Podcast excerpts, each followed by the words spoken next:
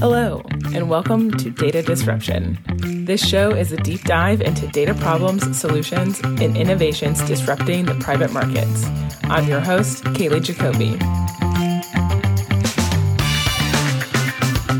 Hi, everyone, and welcome back to this episode of Data Disruption by Mercatus. I'm your host, Kaylee Jacoby, and today I'm joined by technology leader and former co CTO of KKR, Assunta Gaglione Austin. Assunta, thank you so much for joining me today. Good morning, Kaylee. Great to be here. So, today we're going to be talking about data technology implementation, specifically from the CTO's perspective. Now, Assunta, I know you have an incredibly decorated background centered around data technology, but for our listeners, could you tell us a little bit about your journey and why you're so excited to chat about data technology today? Sure, happy to. Um, I'd say that I originally got interested in the private markets and the data problem, let's call it that, about 10 years ago when everything in every group, in every department of, of the firm that I worked for, did everything in spreadsheets.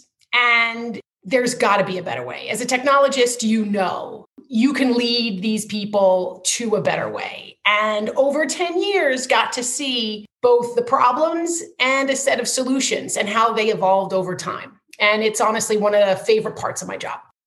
That's when everything changes, is when someone recognizes there's got to be a better way. Today, we're going to be really talking about why a solid data platform is essential and the challenges that you mentioned already plaguing investment executives when it comes to successful implementation. So, let's start just at the basis here. Why is having a solid data platform so crucial to an asset manager's success? Sure. It's foundational. You'll hear me use that word, and if others use it too, absolutely truth. Um, it's like a house. If you don't have a solid foundation, it doesn't matter how lovely your, your windows and your rugs and your paint color are. And so there are so many constituencies in this space that need data, actionable data for decision making. And what ends up happening is there are lots of smart people who are really fast workers and very bright, and they all attack the problem in different ways at the same time.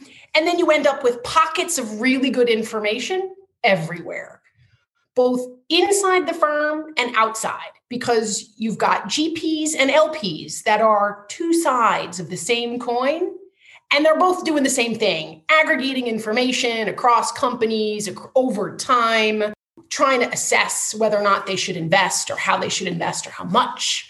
So many questions that all these different groups have and it all is fed on data. So if the data is not good, what is everybody doing?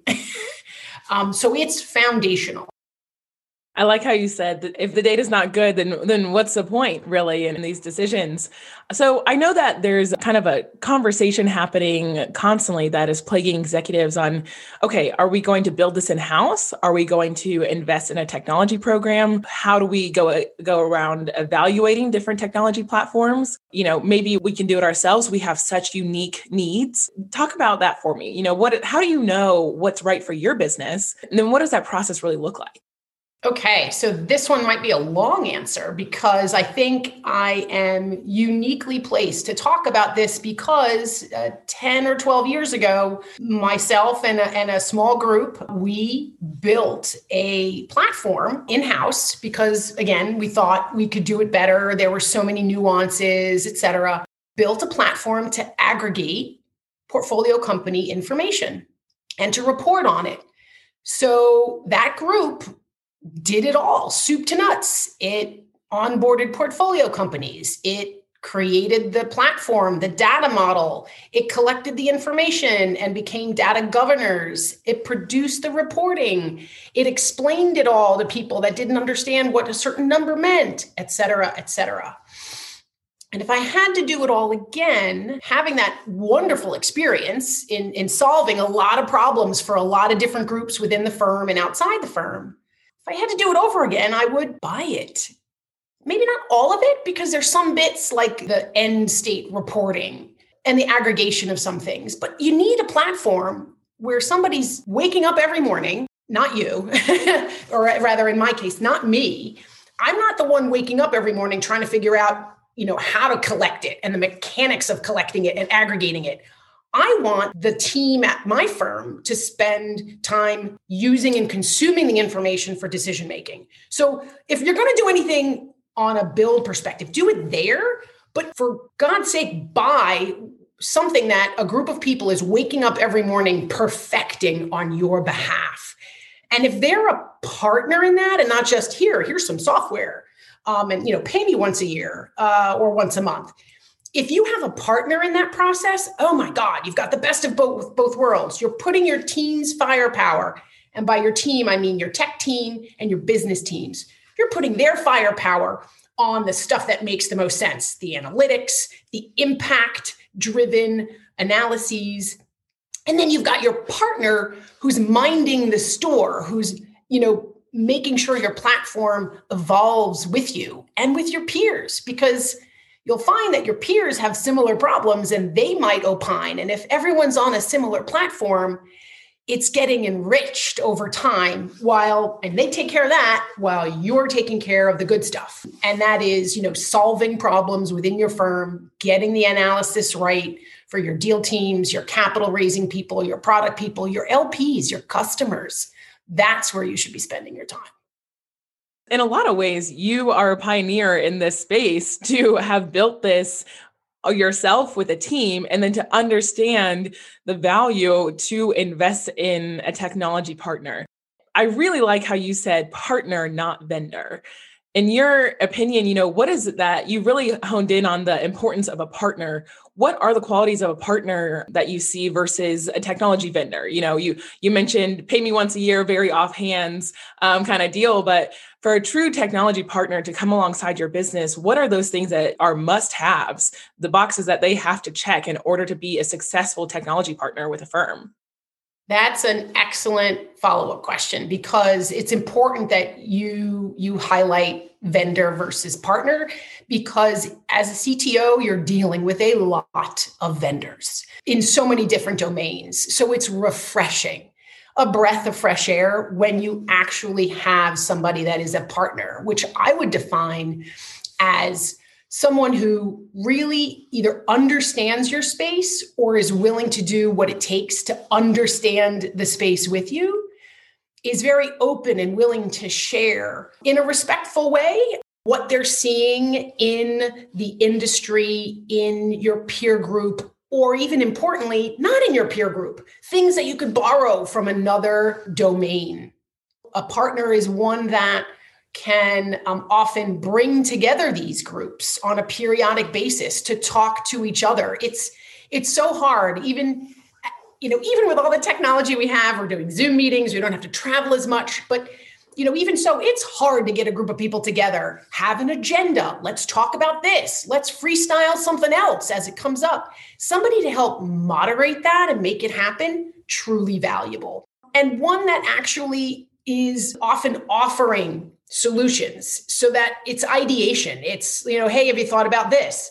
Oh, well, no. Well, maybe you should talk to someone on my team, or maybe someone on my team should talk to you. And you suddenly are more than the sum of your parts. To me, that that's a partner.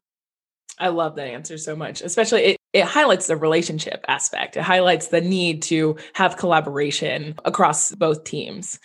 I want to backtrack just for a second because I thought of something else when you were talking because you have the unique perspective of you've seen what it's like to have reporting and all of these things siloed in different Excel sheets, like you said.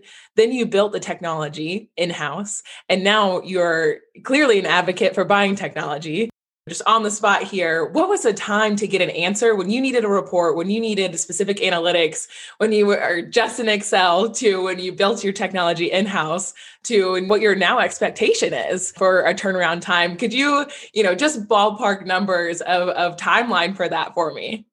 Yeah, I could give you so many stories here. And the famous answer to that is it depends. So um, and what do I mean by that? So over time, you know, the question of something as simple as how many portfolio companies do we have? And if you ask that of a deal person, you'll get a number. And it might include things that they've signed but haven't closed.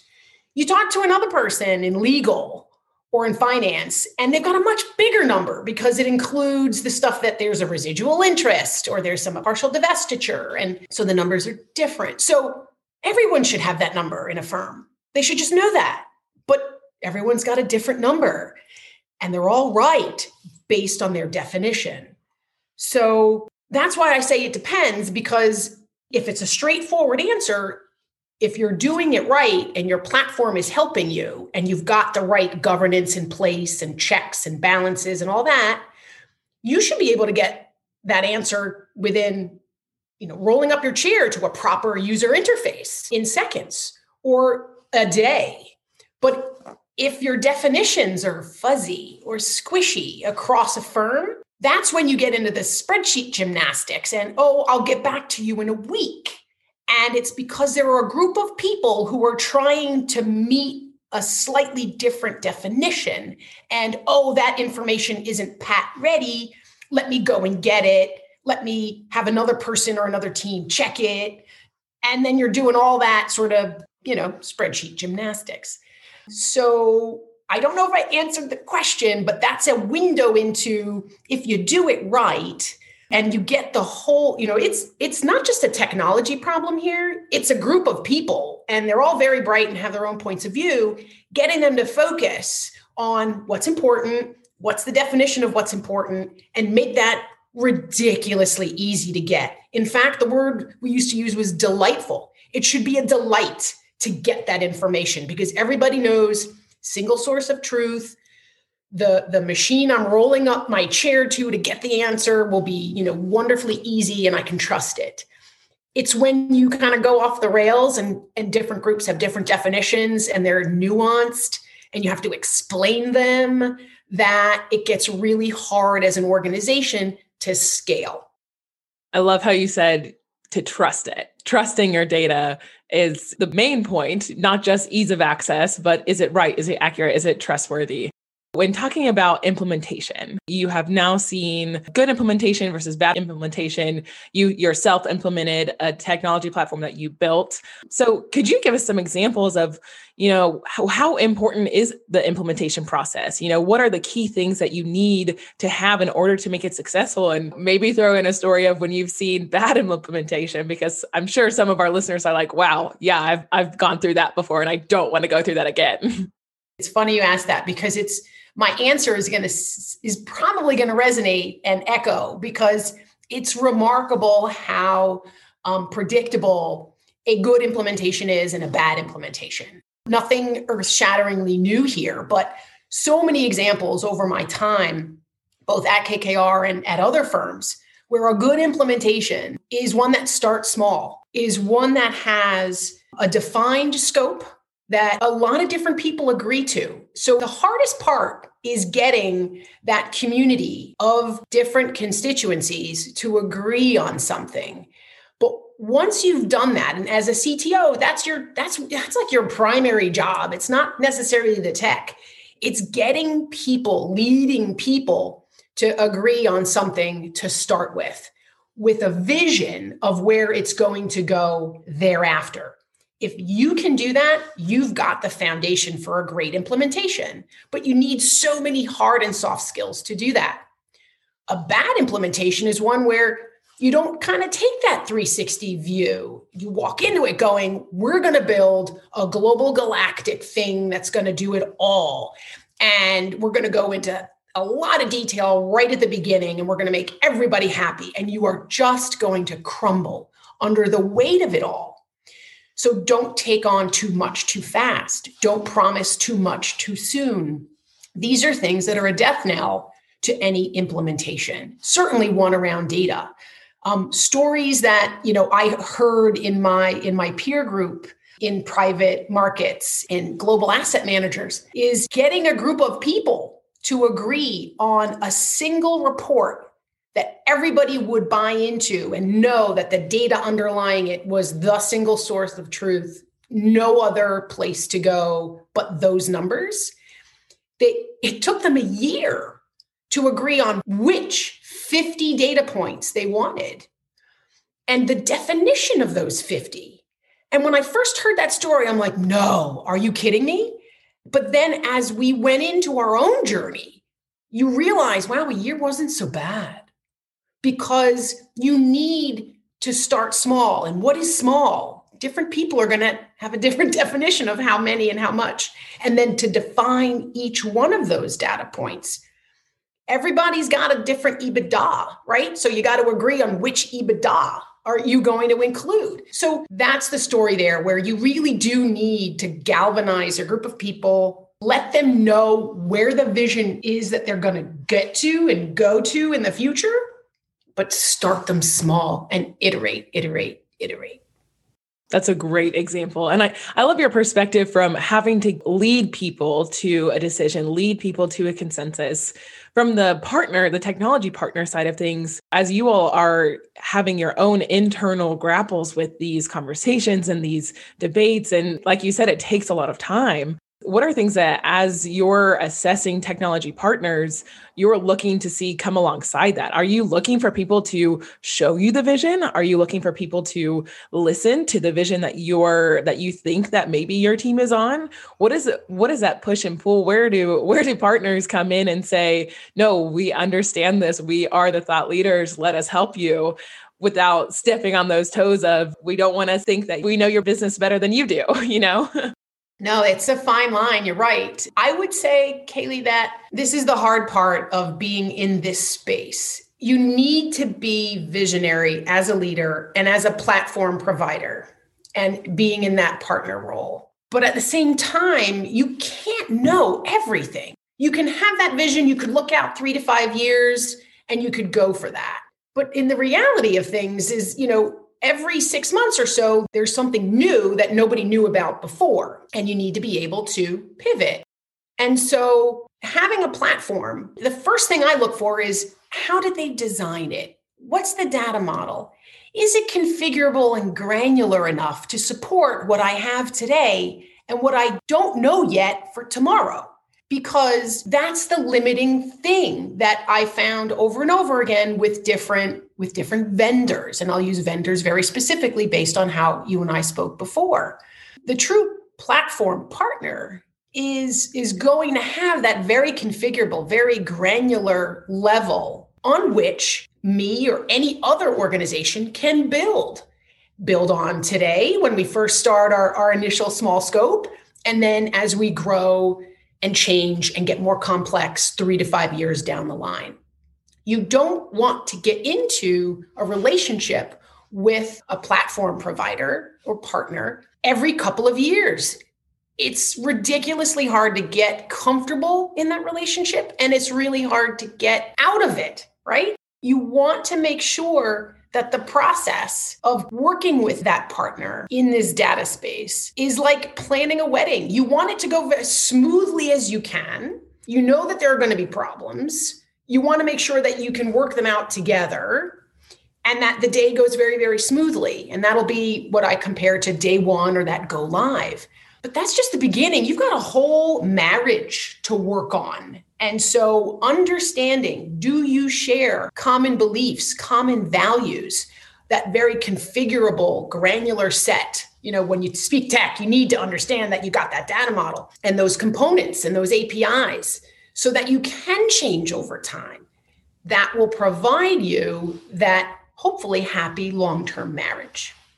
When like you said, it's an investment of time, it's an investment in relationships, it's an investment of your team and your company but you know can't ignore the elephant in the room that this is also a large investment financially so you know there's there's a cost associated with vendors there's a cost associated with partners and you know it tends to be you, you kind of get what you pay for in this space but sometimes there's a lot of nuances around what is this really worth? What is the foundation of my business of our decision making worth? I want to ask you though what is the cost of poor data data management. You know there's there's uh, i can give you a list of numbers for the cost of a technology platform or um, you know the cost you could give me the breakdown cost of what it costs you all to build an in-house platform but what is the risk and the cost of your business both financially and internally of not having a data management platform in place? Yeah it's real. There's so many places that it could bite you in the in the rear end so there's obviously time. So you'll have all these very, very smart people running around in that scenario I gave before, keeping side spreadsheets of data, you know, updating them every month and every quarter and using those. That's a waste of time. These are typically very highly paid individuals, lots of brain power that they should be putting on a different problem, not updating a spreadsheet on the side.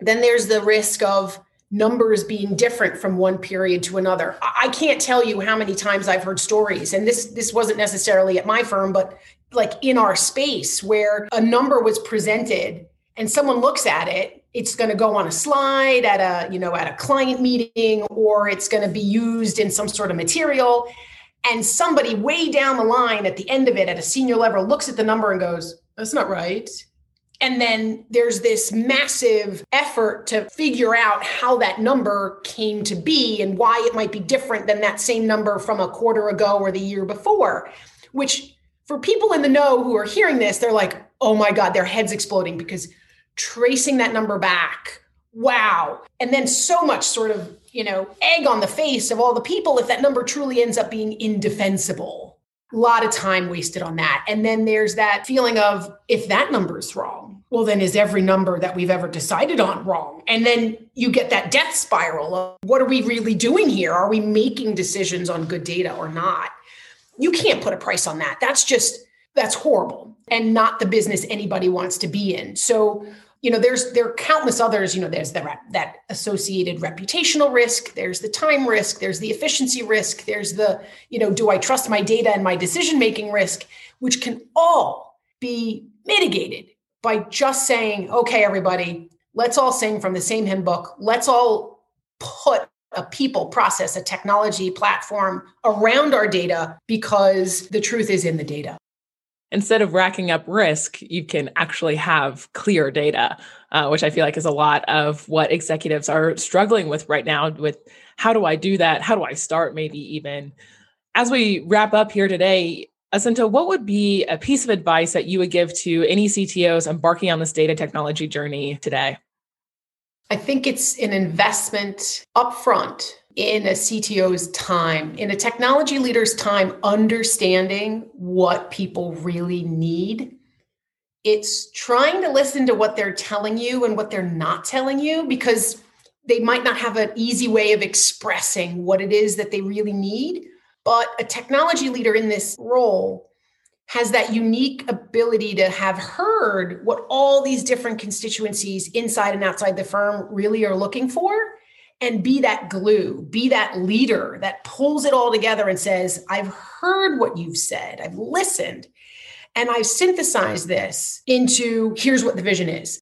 That's the hardest part. And that's the thing that takes time. You can't just parachute in and say, hey, this year we're going to kick off a XYZ project. It's one that you build over time, that consensus because as you said before it's an investment in time and money and energy and you're going to want as many people on board as you can to make it successful well, Assunta, thank you so much for joining me today. Anyone listening right now is feeling like this is just the tip of the iceberg and you know, you need to know more and you want to have further conversation. Assunta, where can people contact you directly? Oh, thank you for that. Um, yeah, they can reach out on LinkedIn. I, am there, Assunta Gaglione Austin. And uh, I want to say thanks again, Kaylee, for, for having me on today. This has been great. Thanks for listening to this episode of Data Disruption by Mercatus. If you like what you heard, share and leave us a review. It helps others discover the show, and I thank you for it. And if you'd like additional insights related to this conversation, go to our website at gomercatus.com slash resources.